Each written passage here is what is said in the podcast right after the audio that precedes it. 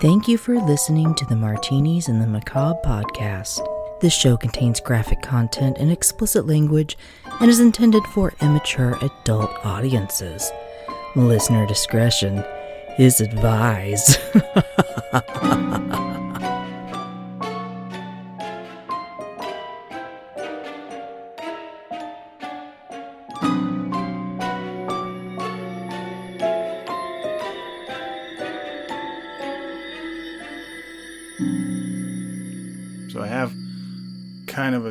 a not even really a dilemma, but something interesting is um my younger sister daughters um well the oldest one i'm not going to say her name she is um really gotten bitten by the halloween bug and she is not letting up. She wants to watch a horror movie. Um so she contacted me my sister did not my niece although if she did that'd be cool too. Um what is and this is actually a kind of a stumper. What is a legit horror movie to break a child in with? Because they're eventually going to watch them it's going to happen at some point. and she said she suggested maybe the sixth sense. And i was like maybe i said but you also see the back of a kid's head blown off on that So- and it moves pretty slow. I think be- any eight year old is going to be turned off by that. Now, when I was eight, I had already seen Friday the 13th. I'd already seen Child's Play, which I said. I saw Faces of Death when I was eight. yeah. So, God, you're fuck, man. Now I know why you are the way you are. Yep. So I was thinking, okay, definitely not. So I'm running it through my head. Okay, definitely not Child's Play because that's a toy that can kill you and their kids. That could fuck them up. It fucked me up for a while. And then you got Jason or Friday the 13th, but there's a lot of like teen sex in there Mm-hmm. because of how the movie was made. It's because, you know, Jason drowned because they were fucking, you know, they weren't paying attention. So he goes after people that are young and having sex. Freddy Krueger does not have a whole lot of teen sex in it, but it's about Freddy Krueger, who is a child killer. So, no. Um, Candyman would be horrifying because he's his his rib cage is full of fucking bees. And he has a bloody ass hook jammed into that stump. So no. And I thought Blair Witch. It's not that gory. There's not that much blood. Yeah. There's no scary things in it because it's relying on the fact that there's something out there in the dark that you can't see. To me, was just really horrifying because we've seen we grew up watching the zombies and the Freddys and the Jasons and the Michael Myers, you know, and just to have something out there in the dark that you that you could just hear that you know is out there that you know is bad, you Mhm. can't see it. To me, that's horrifying. But I was saying like, yeah, what about that? I mean, it's basically they're they're lost in they're not even lost in the woods. At, at some point, it's just you get to the point where it's like the woods has them. They're not going to leave. But I don't know that I would necessarily consider that horror. I don't know. It's more thriller. More I guess. suspenseful, maybe. Yeah. And then and then I thought, oh fuck, you know, oh, spoiler alert. It has the whole like the kid stands in the corner while the guy kills the other kid, and then he kills that kid that was in the corner. It's like, oh, we're back to kid killing. So it's like, what movie do you actually kind of start with? Monster House. No, they're past that. They're past that. See, to them, to them, that's just that's like the movie Up. That's nothing to them now. And you could say like, oh, Hocus Pocus, but nope, done that. I think they've done that one. Um, said that she's or beep that out. She said that she started on um a certain Harry Potter movie that's supposed to be like the scary one. And I guess they did fine with that. No, I think they fell asleep watching it. So they're ready. Or she's she she seems that young lady seems very ready to go. Now it's just okay. What do you start them off with? That's gonna be scary. Gonna you know maybe give them a nightmare for a couple nights. You know, but that's about it. Like nothing that really sticks and fucks with you. Hmm. And I've been racking my brain, really trying to come up with something. That's So- a good question. I don't know.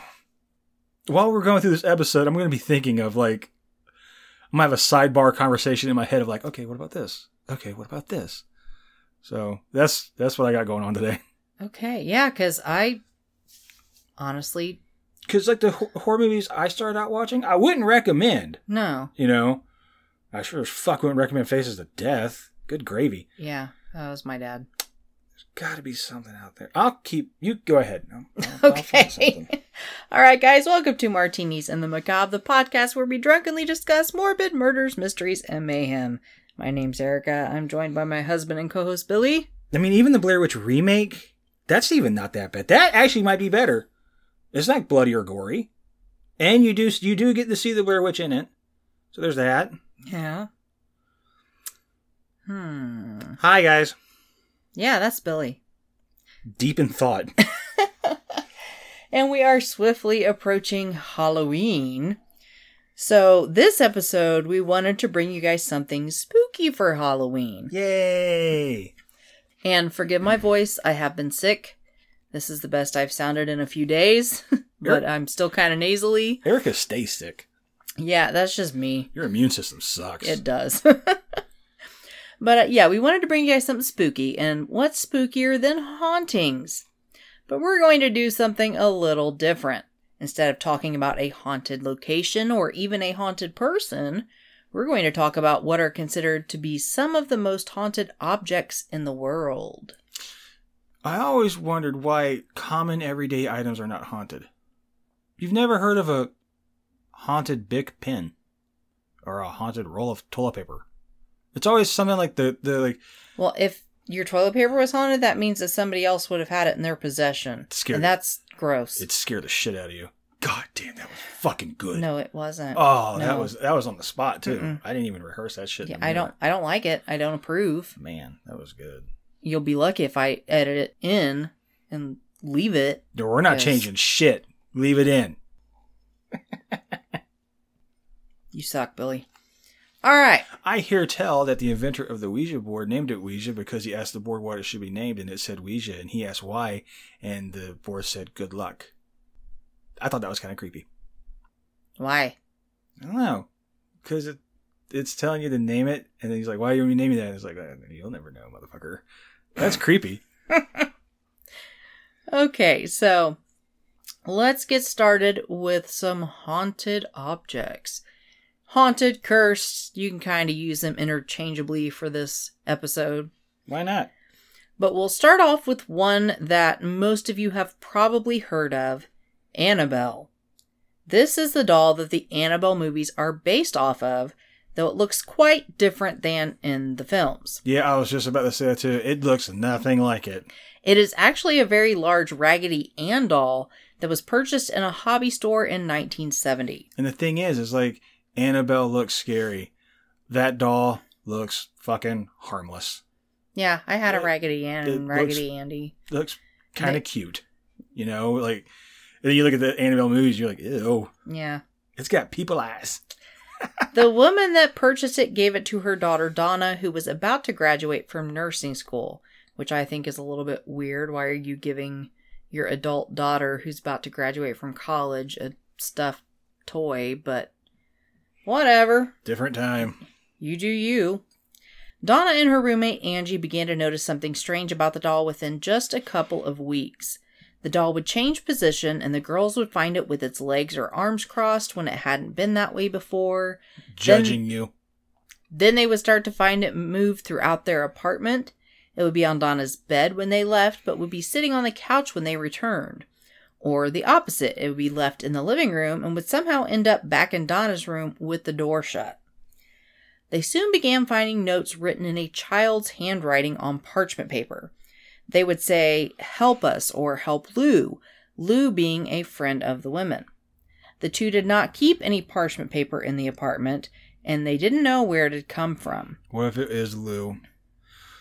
And Lou lives in like the crawl space, and every time they leave, Lou's like, "I'm gonna fuck with these bitches," and then just moves it. He's not a very good friend then. yeah. I'm to say that. So, the women decided to contact a medium who told them that the spirit of a girl named Annabelle Higgins was inhabiting the doll. She had lived on the grounds where the women lived long before the apartments were built. She was found dead in a field on the property when she was seven. The medium said she felt safe and happy with Donna and Angie, and the two agreed that she could stay inhabiting the doll. Big So- mistake. So was it like that soul was just floating around looking for something to latch onto? Evidently. Okay. But their friend Lou had very bad feelings about the doll, sensing evil. And uh, paranormal investigators Ed and Lorraine Warren were called in. Uh, Lou would be sitting there talking to them and stuff about school, about nursing school and stuff. And then Lou would stop and be like, It's right behind me, isn't it? They're like, We didn't want to say it because we knew it'd freak you out. You're right, it does. yeah, This isn't fun. a little bit. This isn't fun for me anymore. and why is it saying help me? I don't need help. Is it going to kill me? Maybe you do need help, Lou. You just don't know it yet. Aw, Annabelle. Well, they believe that there was actually a demonic presence posing as the spirit of a little girl named Annabelle, and it was manipulating the doll in order to get close to the humans in the apartment. Wait, you're saying a demon is lying? The Pshaw, whatever. That's crazy talk. God, read a book. Well, supposedly a demon or spirit cannot possess inanimate objects, only living beings, but they can manipulate them. And it wanted a living host to possess. A priest was called in to perform a cleansing of the apartment, and the Warrens took Annabelle with them. They build a special case that locks to keep others from getting too close. A sign is posted very clearly on the front of the case that reads, quote, Warning, positively do not open, end quote. But it's a Raggedy Ann doll just sitting in there. Yeah. Looks real threatening. Annabelle still sits in her case on display at the Warrens Occult Museum to this day, but as of the writing of this outline, it is currently closed due to zoning regulations while they try to find another location. You can actually take a look at Annabelle and the Warrens at www.warrens.net.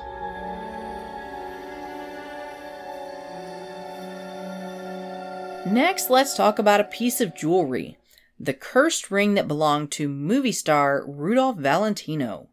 He purchased the ring in a San Francisco jewelry store in 1920. It was a plain silver ring with a semi precious stone in it, and it was called the Destiny Ring. The shopkeeper didn't want to sell it, telling Valentino that it was cursed, but Valentino had to have it. So he bought it. That's when things started to go downhill. Wah, wah, wah. Valentino, originally from Italy, was a huge silent movie star in America. That is, until he bought The Ring. His films began to flop, and shortly after completing his last movie, The Son of the Sheik, in 1926, he died while still wearing the ring at age 31 from a post surgery infection. But the curse of the ring didn't stop there. It was passed to his lover, actress Pola Negri, who soon became very ill. She survived, but her Hollywood career ended. What about a quiet place? I suppose. Maybe. She then passed the ring to a young singer named Russ Columbo as he reminded her of Valentino. Columbo died shortly thereafter in a shooting accident. But this still wasn't the end. I mean, so far, this could just be coincidence. Could. Sometimes people get fucking shot. A friend of Columbo's named Joe Casino got the ring next. He kept it stored for a long period of time, but eventually decided to pull it out and wear it. He was hit by a truck a week later and died. Well, what if he never took it out? What if he never took it out? Actually, yeah. I mean, he might be still be alive. Yeah. Yeah. When mm. Casino's brother Dell inherited the ring, he was already well aware of the misfortunes that came with it. He locked it up in a safe at his house so it couldn't be worn. But a man named James Willis broke into Dell's house and set off an alarm. When the police arrived, they engaged Willis and he was shot and killed. He had the ring in his pocket. It was returned to the safe and locked up again. Coincidence? Yeah. Hmm. A director named Edward Small was interested in making a movie about Valentino and was able to obtain the ring to use in the film. An actor named Jack Dunn was cast as Valentino and wore the ring during filming. Probably shouldn't have done that. Two weeks after placing the ring on his finger, His fucking head blew up. We're still trying to figure out why. Dunn died of a blood disease. The ring supposedly sits in a vault in Las mm-hmm. Vegas today, and the ghost of Valentino is said to still be roaming around trying to find the ring to destroy it.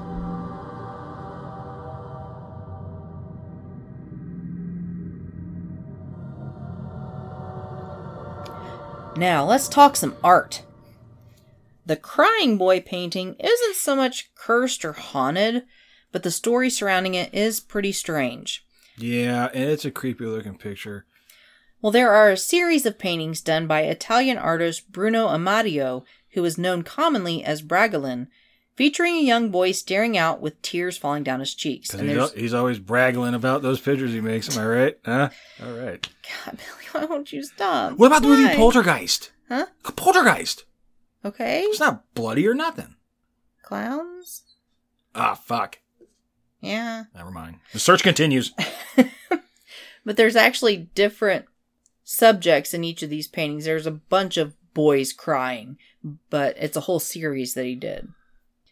Now, these paintings were mass produced starting in the 1950s and were commonly found in homes, hotels, and many other businesses. Why would you want a picture of a boy crying in your hotel? I don't know. Doesn't tell me it's a safe or you know nice co- cozy place to no, stay. Not at all. Tell you what, I'm going to Yelp. Don't mind saying.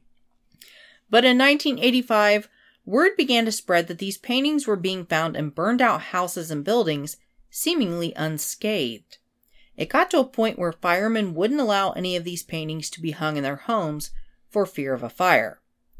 Upon investigating, it was determined that a fire repellent varnish coated the paintings and the strings used to hang the pictures would burn quickly, dropping the painting onto the floor and potentially protecting the painting. That's a pretty good explanation. Yeah. But here's the kicker it could never be explained why the frames holding the paintings did not burn, nor could it be explained why other paintings, in similar frames and with similar varnish applied, would go up in flames in a fire, but the Crying Boy paintings wouldn't.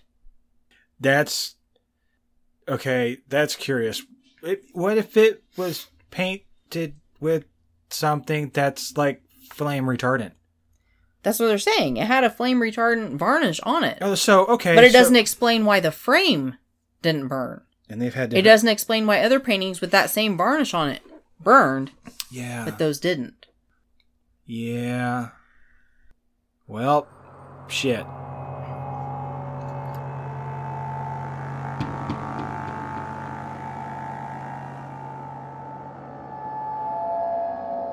Now we're going to talk about something called the Dybbuk box. The Dybbuk box is a wine box that was sold on eBay, described as being haunted by a Dybbuk. In Jewish mythology, a Dybbuk is a malicious spirit of someone who has died, who then possesses another human host for the purpose of completing a task. It's said to leave the host's body once it has accomplished its goal. According to the story of the box, it was purchased by a man named Kevin Mannis in 2001 at an estate sale. Mannis owned a small antiques and furniture refinishing business. The box had supposedly belonged to a Polish Holocaust survivor named Havela, which I think is kind of a pretty name. It is pretty.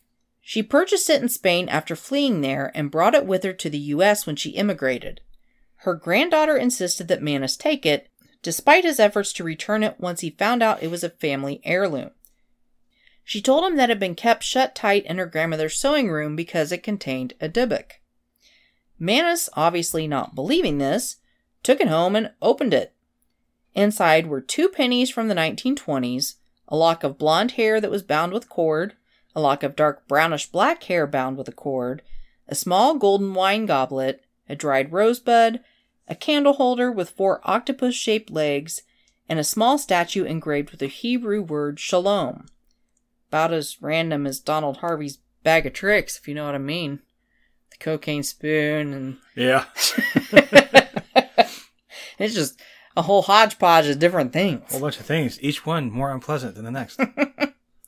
Well, Mannis soon began having terrifying nightmares, and others that stayed with him or had possession of the box would have the same nightmares too. He allegedly gave it to his mom as a birthday present, and she had a stroke that same day. what does shalom mean? Uh, I think it's like hello, welcome. I don't know. I know. Well-being? I know. Mazel tov is congra- congratulations. Google it. Um, I will. I've been googling scary movies for kids, but yeah, I'll do it. I'm glad you're so involved in this podcast. I am. I'm, I'm multitasking. Well, uh, Mannis' sister refused to keep it because the doors wouldn't stay shut and it freaked her out. He tried to sell it, but found it returned to his doorstep with a note attached that read, quote, This has a bad darkness, end quote. A student at Truman State University in Missouri had ownership of it for a while and said that it caused all of his light bulbs to burn out and his hair to fall out. Jesus. It was sold to Jason Haxton, the director of the Museum of Osteopathic Medicine in the same Missouri town. He reported strange health problems once he had the box, including, quote, head to toe welts, end quote, and coughing up blood. He's got the TB! He's got the teebs. Mm-hmm. Next thing you know, heart failure's gonna come around the corner. And tell you what, don't Yep. mind saying, Sneaks it means right up on you. it means peace. Ah. Yeah. He ended up consulting with rabbis and was able to steal the box and store it away at a secret location, later taking it out of hiding to donate it to our good friend Zach Bagans from Ghost Adventures. Uh, God. Bro, dude. Huh. yup. I never believed in ghosts until I had an encounter with one. It is now on display in his haunted museum in Las Vegas. So if you are in or around Las Vegas, go check it out, bro.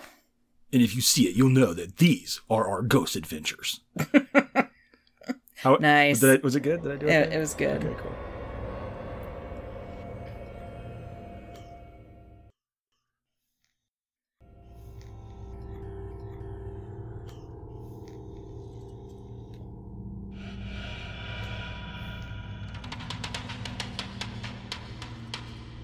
Next is Thomas Busby's stoop chair, aka the dead man's chair. Thomas Busby was a convicted murderer in Thirsk, North Yorkshire. He and his father in law Daniel were running a coin counterfeiting business along with other criminal activities in 1702. Some stories say that the two men began arguing over their business, and some say that the two began to argue because Daniel was sitting in Busby's favorite chair. How fucking dare he? What? That's my favorite chair. Get the fuck up, dude. yeah. Yeah. It's like, I don't see your name on it. Yeah, Yeah. it's right there. Regardless of what the haps was, Busby went into Daniel's home that night and beat him to death with a hammer. Stop. Hammer time. Oh, oh, oh, oh, oh, oh. Break it down. He hid the body in the woods. Billy's Billy's too legit into quitting. Hey, hey! Too legit. Too legit to quit. Hey, hey. All right. So yeah, he hid the body in the woods, but it was soon found. That's how you do it. Busby was arrested, tried, and convicted, and was subsequently hanged, tarred, and left on the gallows on the side of the road next to an inn, whose name was later changed to the Busby Stoop Inn. It said that as a last request, he was allowed a drink of ale at his favorite pub, the inn next to the gallows where his favorite chair resided. And as he finished, he said, quote, May sudden death come to anyone who dare sit in my chair, end quote. So I've My s- fucking chair. I've seen the chair. Mm-hmm. That doesn't look cozy. Mm-mm. It looks like it hurts No. Uh, your ass bone. I think it was more the placement, maybe. We'll get into that. Maybe maybe it had good air, good air vent. You know, like it's, it's like kind of like it's by the fireplace, but when the window's open, it's good at that spot. Yeah. Over the years, many a person has risked having a seat in Thomas Busby's chair, Their last words are always, "What's the worst that's going to happen? Come on." with upwards of 63 potentially linked to sitting in it prior to their deaths. So, yeah, during the Second World War, some Canadian airmen that had sat in the chair did not return from bombing missions over Europe, but it was only the ones that had sat in the chair that didn't return. Yeah. A builder's apprentice was dared to take a seat during lunch one day, only to fall through a roof when the crew returned to work, killing him instantly. A delivery man once sat in the chair and crashed his car later that evening, killing him. But one of the strangest stories is of a chimney sweep who sat in the chair drinking one night. He left in the middle of the night and was later found hanging from a gatepost next to a replica of the Busby gibbet outside of the inn. Oh. Eventually, the owners gave the chair to the Thirsk Museum in 1978, instructing them to hang it from the ceiling to prohibit anyone from sitting in it, lest they be cursed. It has since been tested and has been dated to around the 1840s, long after Busby uttered his curse in 1702. So many believe that it may not be the specific chair that is cursed, but maybe any chair that sat in its place that absorbs the haunting. Well, that's just not fair. Why's that? Well, it could just be some guy in a chair that wasn't his that's in that particular spot in the tavern who fucking dies. That sucks. Yeah. Fuck, dude. You must be pretty scared though if you want to hang it off the fucking ceiling so no one can sit in it. Not even the fucking maintenance guys. Like, no. Hang it. Yeah. Now. Hang the chair like you hung the man. Yeah.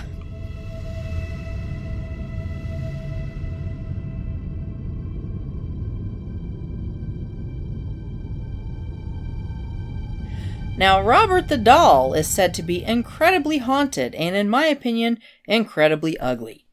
He was- Creepy. Robert Dahl is creepy. Yeah. He was made over 115 years ago in Germany by the Steiff Company and was made of cloth stuffed with straw. Made by a deaf child with no arms. I'm not gonna fact check that. I'm gonna say that's false. Oh, were you But- fucking there? Were you? No. So, I can say whatever I want about it and you can't prove me wrong. okay, it was made out of jello. It was made out of German jello. They call that jello.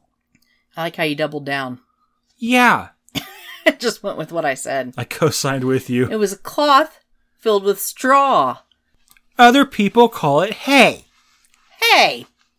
Hey, hey! Too legit.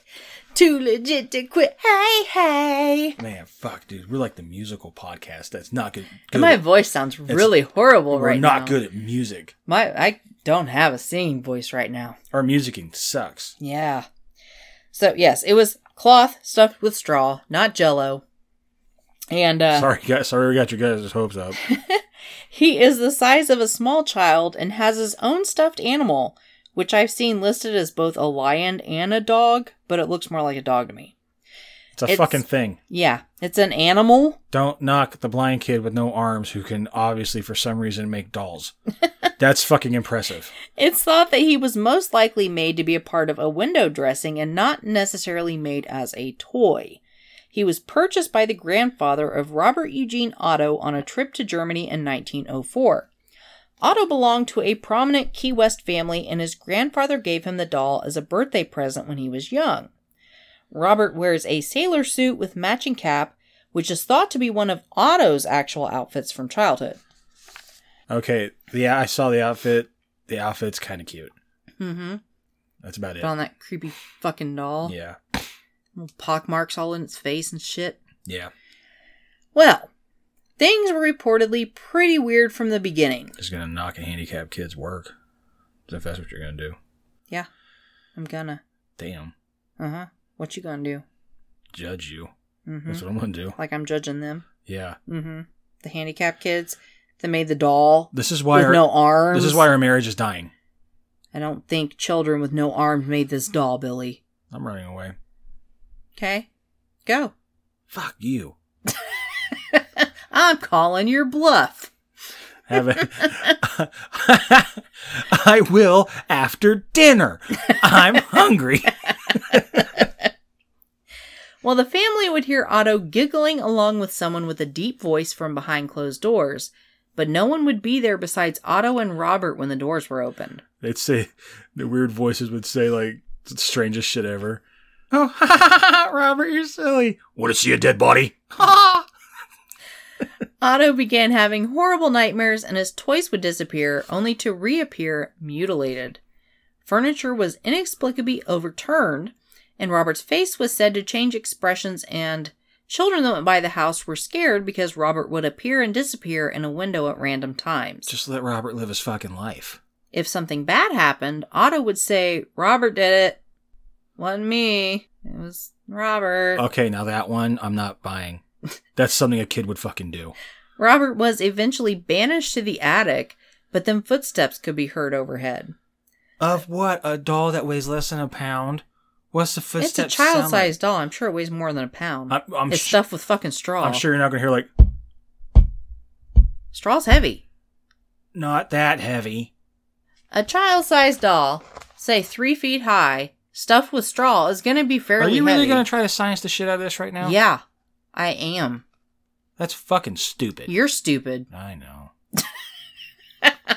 You're not stupid, honey. I love you. I just don't see how s- even a full-grown scarecrow, if you gave it boots and it stood up and started walking, it would not have. How the- would a doll have a fucking deep voice, Billy? We're talking about haunted things that know. do haunted things in a haunted place. Haunted. haunted things doing haunted stuff in places that are not favorable to people, especially mm-hmm. children. That's the thing too. It's like, oh, look what I got! Look what I got for Otto, and the parents are like, "That's ugly as shit. Don't give it to our kid. it's creepy as fuck. Put it back in the box. Take it back with you." Send it back to Germany. He shows up and they pull a Brad Pitt. They're like, "What's in the box?" And he opens it. and They're like, no, "Close the box." nope. Nope. it back. Nope. Nope. Dad, do you have the receipt before you give it to our kid, Otto? Do you have the receipt? He bought it from a Chinese guy in, in, in, in Chinatown.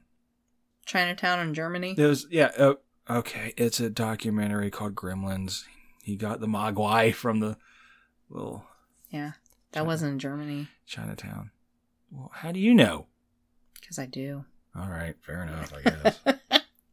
Well, a subsequent owner of the house, after years of experiencing many of these events herself, donated Robert to the Fort East Martello Museum in Key West, Florida. Visitors to the museum have reported misfortunes taking place after leaving, such as, quote, car accidents, broken bones, job loss, divorce, and a cornucopia of other misfortunes, end quote. All believed to be attributed to not showing Robert respect during their visit. He even receives letters every week from people asking for forgiveness in hopes of stopping their quote unquote curse. Ow. Pop your neck, it makes me hurt. Sorry, it had to be, it had to happen. I mean, the girls are ready. They, they, they want to watch Annabelle, actually. Like, that's where they're at right now. I have a feeling they're going to watch a movie that's going to fuck them up. They're like, one of those things where it's like, all right, you want to dip your toe in? We're just going to push you in the deep end. See how you like this horror movie. And they're going to watch it. And they're going to be like, oh, we're, we want to go to church. You know what I mean? yeah, that doll's creepy as shit, but I do love that little sailor outfit. It is kind of like, if it was on a kid, that'd be really cute.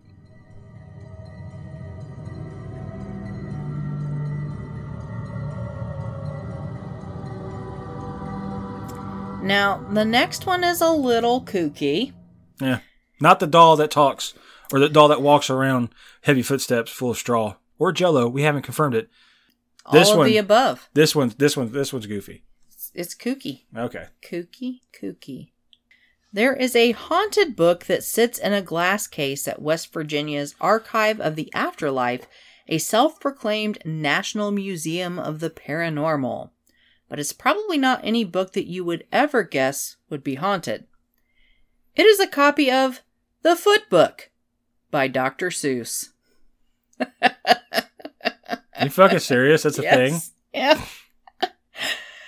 A woman in Ohio purchased it at a yard sale for her daughter.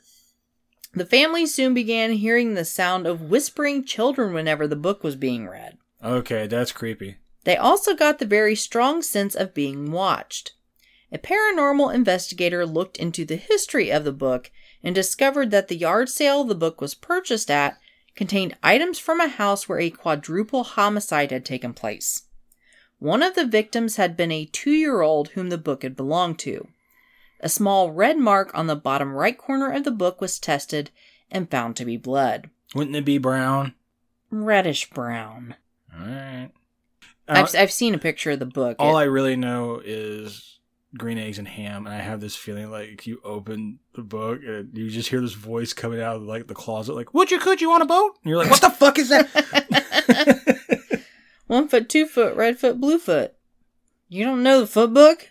I did not read Dr. Seuss as a child. Dr. Seuss, you gotta get down with it. Did not read it as a child. Love Dr. Seuss. I was I was raised more of uh, the uh, Sesame Street books. The monster at the end of this book to this day is a good read. Like I'll take that to the bathroom and read. You did read that to our kids a lot. That's a good book. you acted out too, like ooh, God, help me turn the page. Ooh, you know all that stuff. Mhm. Yeah, I'm actually a pretty good dad when I think about it. All right, wow. Big head much? about my children, yeah, Yeah. I'm a good father. Uh huh. Yeah, Yeah.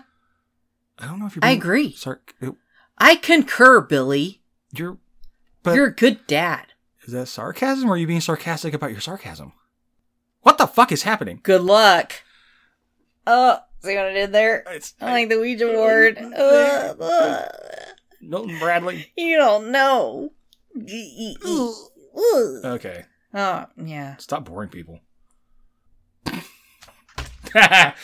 You read the shit I don't read good. with a sore throat and a stuffy nose. You're doing good. Come on. You got it. I'm trying to power through, man. Okay. Yes, it is the Foot Book by Dr. Seuss. One foot, two foot, red foot, blue foot. That's how the book starts. Goes on from there. A woman in Ohio purchased it. Blood was in the corner of it. And, um, Heard kids. yeah, needless to say, the family was happy to part ways with that book, and they gave it to this museum, the Archive of the Afterlife.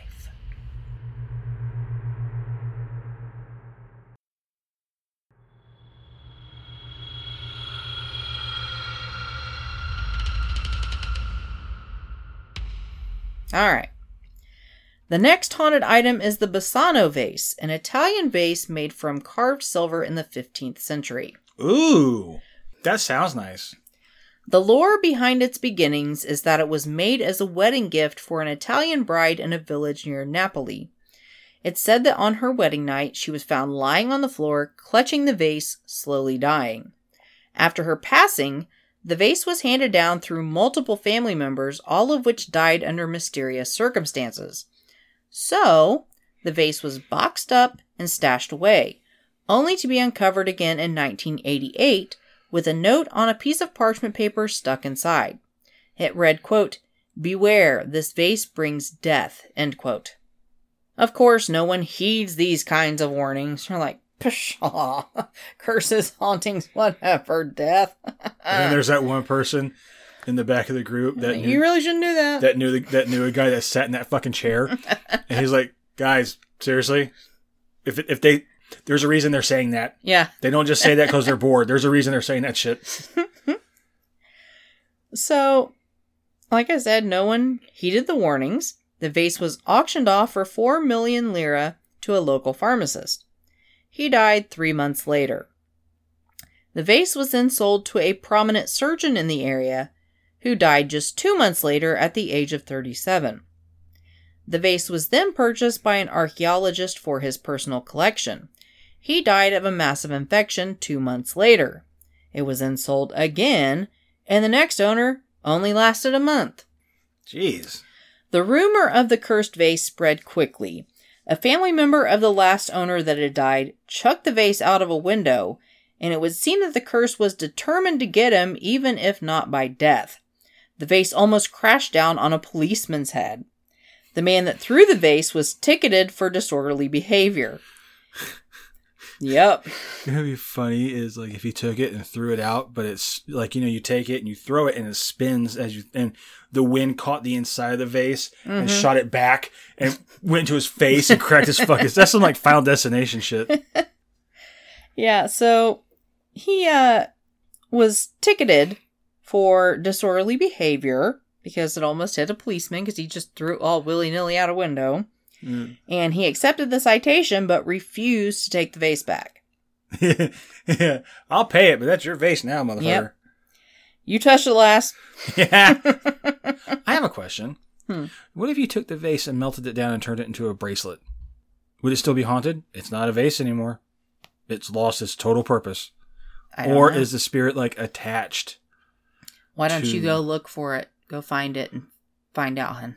I'm being serious. God, why are you being mean? I'm not trying to be mean. but I mean, you, you take away the fact that it's a vase, but maybe it's just drawn to the metal that is the. I don't know. I don't know how that would work. I don't know. I don't know. That's it. I don't want to find out because then I'd have to be in possession of the vase to take it to the smelter. I don't want to fuck with that. Yeah. Ain't nobody got time for that. And it'd be some weird shit too. Like I'd be smelting it and melting it down and everything, and I'd get shot in the neck with an arrow. And I'm not even I'm not even near the woods. Like I'm in an urban area. But you know what you would do? Huh. You'd pull it out and look at it before you fell down. Yeah, that's what you do. Yeah. That's what you have to do. Well, you do it with darts. Anytime you're shot with anything in the neck, you have to pull it out and look at Yeah. it before you collapse. Yep. They always do that. Unspoken rule. Unspoken rule: if you're hit with a poisonous dart or a knockout dart, you have to take it out and look at it, and then drop. Yep. Lest the poison won't work. So yeah, he said, um, I'm not taking that shit back. I'll pay your citation, but you got it now. yeah, I'll pay the citation, and here's a little extra. I just paid you to take the vase. Mm-hmm. You know what? I I create I, I- I committed a criminal act. That's evidence. Number one. Doesn't that go in a locker somewhere? Exhibit A. I would say I'd go with you to make sure you do it, but I don't want to be near it. yep. I'm just gonna sit in my room and trust you. So now the police have the vase. The police tried to donate the vase to several museums, but there weren't any takers due to the alleged curse because everybody fucking knew at this point. They're like, mm nope. You touched it last. I think I don't know how you say "Are you a dumbass" in Italian, but it'd be like, "Yeah, I'll buy the it it that is that the haunted that's the haunted vase, isn't it?" Yes, there is speculation. But why are you fucking stupid? Don't bring that shit in here. Fucking dumbass! I don't want it. Well- I, I didn't sign anything. Give me the money back. I didn't let go of the money. I didn't let go of it yet. Give it back. It said that the police ended up burying the vase in an unknown location to ensure it wouldn't end up in anyone else's hands. Some sources even say that it was placed in a lead coffin before being buried for extra security. uh, can never be too safe.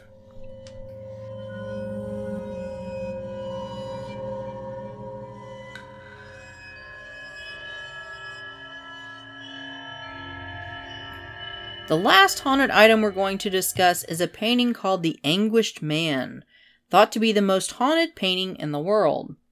And if you go to our website, martinisandthemacabre.com, and go to this episode under the season 3 tab, it is the thumbnail we used for this episode. So even if it wasn't haunted, the painting itself is quite disturbing. The painting is enough to haunt your dreams. It's a somewhat abstract painting of a man with his mouth opened into a large hole as if yelling out, and his eyes are black or possibly just aren't even there. Okay, now, as you're listening, pull up that image. Art is all about interpretation. You see a man in anguish. I see a man stub his toe. Tell me I'm wrong. I would think stubbing a toe would cause you some anguish. That look. Ah! That, yeah. Toe stub. Do your eyes go completely black when you stub your toe? Big toe or pinky toe? Either. Yes. Oh. Yeah. Okay. Horrifyingly so. I, I guess I just haven't paid attention. Yeah. Why would you watch me stub my toe? Why wouldn't you be like, look out, your toe's about to connect? You just make it happen? You just watch it happen? Sicko. What? Ah. Ah, don't make that face. Ah. Ew. Stop it. Oh, Ew. okay. Sorry. So, yeah, the artist that painted it is said to have mixed his own blood in with oil paints to create it, and he committed suicide not long after finishing it. Kind of reminds me of Layers of Fear. Yeah. I wonder if that's where they kind of took that from. That idea of using different material to, yeah. I don't want to give anything away. Layers of Fear. Pretty damn good game. Yeah, you enjoy that game, don't It's you? creepy. Good old fashioned creepy, too. Yeah. A man named Sean Robinson received it from his grandmother, who claimed that a spirit inhabited it. Sean, not believing in all that nonsense, All that jazz. yeah, He's the Joe Nickell of the art world. he hung it up in his house. Not long after, his wife started seeing dark figures lurking around the house. Then sounds could be heard coming from the painting itself, like scratching sounds or what sounded like a man crying. From stubbing his toe. Could be. Yeah. Doors nearby move on their own. Sean's wife has felt something stroking her hair. And Sean, who has seen a mist form in their house, has posted videos to YouTube showing the alleged paranormal activity. And you can find them on YouTube. They How's are it there. look? I mean, you can't say for certain, but Hmm. could be. Why not? He says the painting has been locked away and will not be sold anytime soon out of fear that it could be more dangerous than just making some sounds or closing some doors. But like I said, even if it were for sale, I don't know who would actually want to hang that creepy thing on their wall. And evidently there's fake ones that people try and sell on eBay. So if you see one on eBay, it's probably not the original painting. but it looks horrifying. I would take it to your, to a storage facility, like a your own little storage unit, you know, and then just never pay it again and let it get auctioned off. Storage Wars. You maybe you could catch the episode. Is that still on? I don't know. And they're like, I love that because everything they find, they, they think like they just they hit the mother load. They'll, they'll find like a rusted spring that belongs to a fucking John Deere tractor, and they're like, "This is it. This is the mother load, and this was I was waiting on." And they're like, "Coming up on Storage Wars," and you'll go, "Oh my god!" And then you find out it's a nut and bolt and a, and a screwdriver, and you're like, "Wow, you really got excited about a whole bunch of nothing." Mm-hmm. All right, and you could probably see that painting Maybe. if you do it. Yeah. And then they're like, coming up on the next episode of Storage Wars. And they, they open up the thing and they open the door. Everybody's like, ah, what the fuck?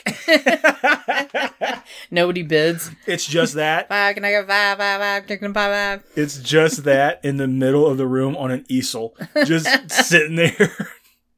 Dude. That'd be fucked up. Fuck, close the door. I'd piss myself. Would it be weird if they opened the door and it was that and there were a bunch of dark figures and you could see them all just turn around and look at whoever opened the door?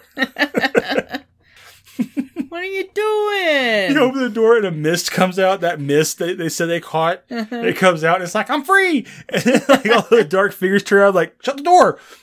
and you got the guy like, I stood by too. It would have been so fucking cool. now we need to see this happen. Yeah. And beanie babies. And Beanie Babies. Not like in a different store. The same storage bin. Is what Yeah. Yeah, yeah. Completely random. Not three doors down. No, no, no. Like in the back left corner. The name of a band. Maybe. Three doors down. And and and and Pogs and Tamagotchis. And slap bracelets. Fuck yeah, dude. We're gonna go way back. And seven crates of Heinz purple ketchup. Wow, that's a lot of purple ketchup. So much purple ketchup. Old, expired purple ketchup. Blow your fucking mind. and do something to you. All right. All right, guys.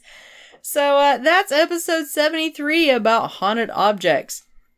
Thanks for listening. We hope you liked the episode. I apologize for my voice. I'm not as perky and cheerful because I feel like shit, but She's dying. I'm dying. But we wanted to make sure you guys had something a little spooky for Halloween. And fun. And you know where to find us. We're on Facebook and Instagram at Martinis and the Macabre. And we also have a fan page on Facebook called Friends Who Like Martinis and the Macabre. Waxwork would also be a good movie. Even Waxwork too. Okay. I've Alright. never seen the second one. Yeah, the first one has the Marquis de Sade in it though, and that's a little too kinky to, to show kids that. I don't remember it well enough. Yeah. Okay. Sorry. Go ahead. You can also find us on Twitter at martini underscore macabre. Feel free to post whatever you like, from funny to morbid, and please share. That's the easiest and totally free way to help us out just by spreading the word. If you want to go a step further, then please get on iTunes, Stitcher, wherever you can leave a rating or review. We hope it will be a positive one. And don't forget, if you send us a snapshot of your review, we will send you a sticker. And if you've already left a review but haven't sent us a pic, you can still do so and get that sticker even if the review is old. And if you want to go balls to the wall and financially support the show, then you can make a one time donation in the amount of your choosing via our PayPal link at the bottom of the homepage on our website. Or you can set up a pledge for monthly donations through our Patreon page at patreon.com slash martinis in the macabre. Even a $1 pledge gets you access to our patron only audio each month and a shout out on the show. And for just a few dollars more, you can get some exclusive goodies. Every dollar is hugely appreciated. You guys don't even know. And thank you to all past patrons and especially our current patrons Kirsten R. Baller, yo, love you, girl.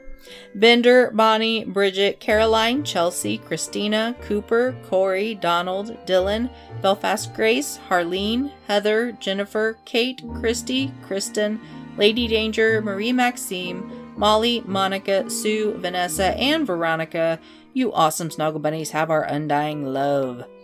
For any questions, comments, or topic suggestions, shoot us an email at martinisandthemacabre at gmail.com, or you can use the contact page on the website. Also, on the website, you can find a bio about us, a complete episode catalog that you can binge, and all of the music created by Minimus Noah that we use at the end of each episode. And keep listening because there will be another new one at the end of this episode, another unreleased one. And that about wraps it up. Once again, thanks so much for listening. Stay safe, Snuggle Bunnies, and we'll see you in two weeks. Happy Halloween.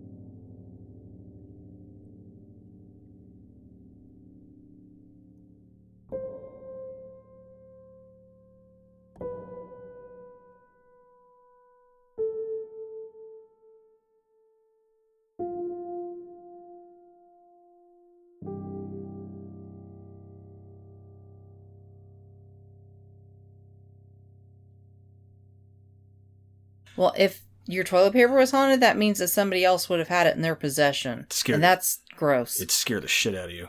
God damn, that was fucking good. no, it wasn't. Oh, that was that was on the spot too. Mm-mm. I didn't even rehearse that shit. Yeah, I don't I don't like it. I don't approve. Man, that was good.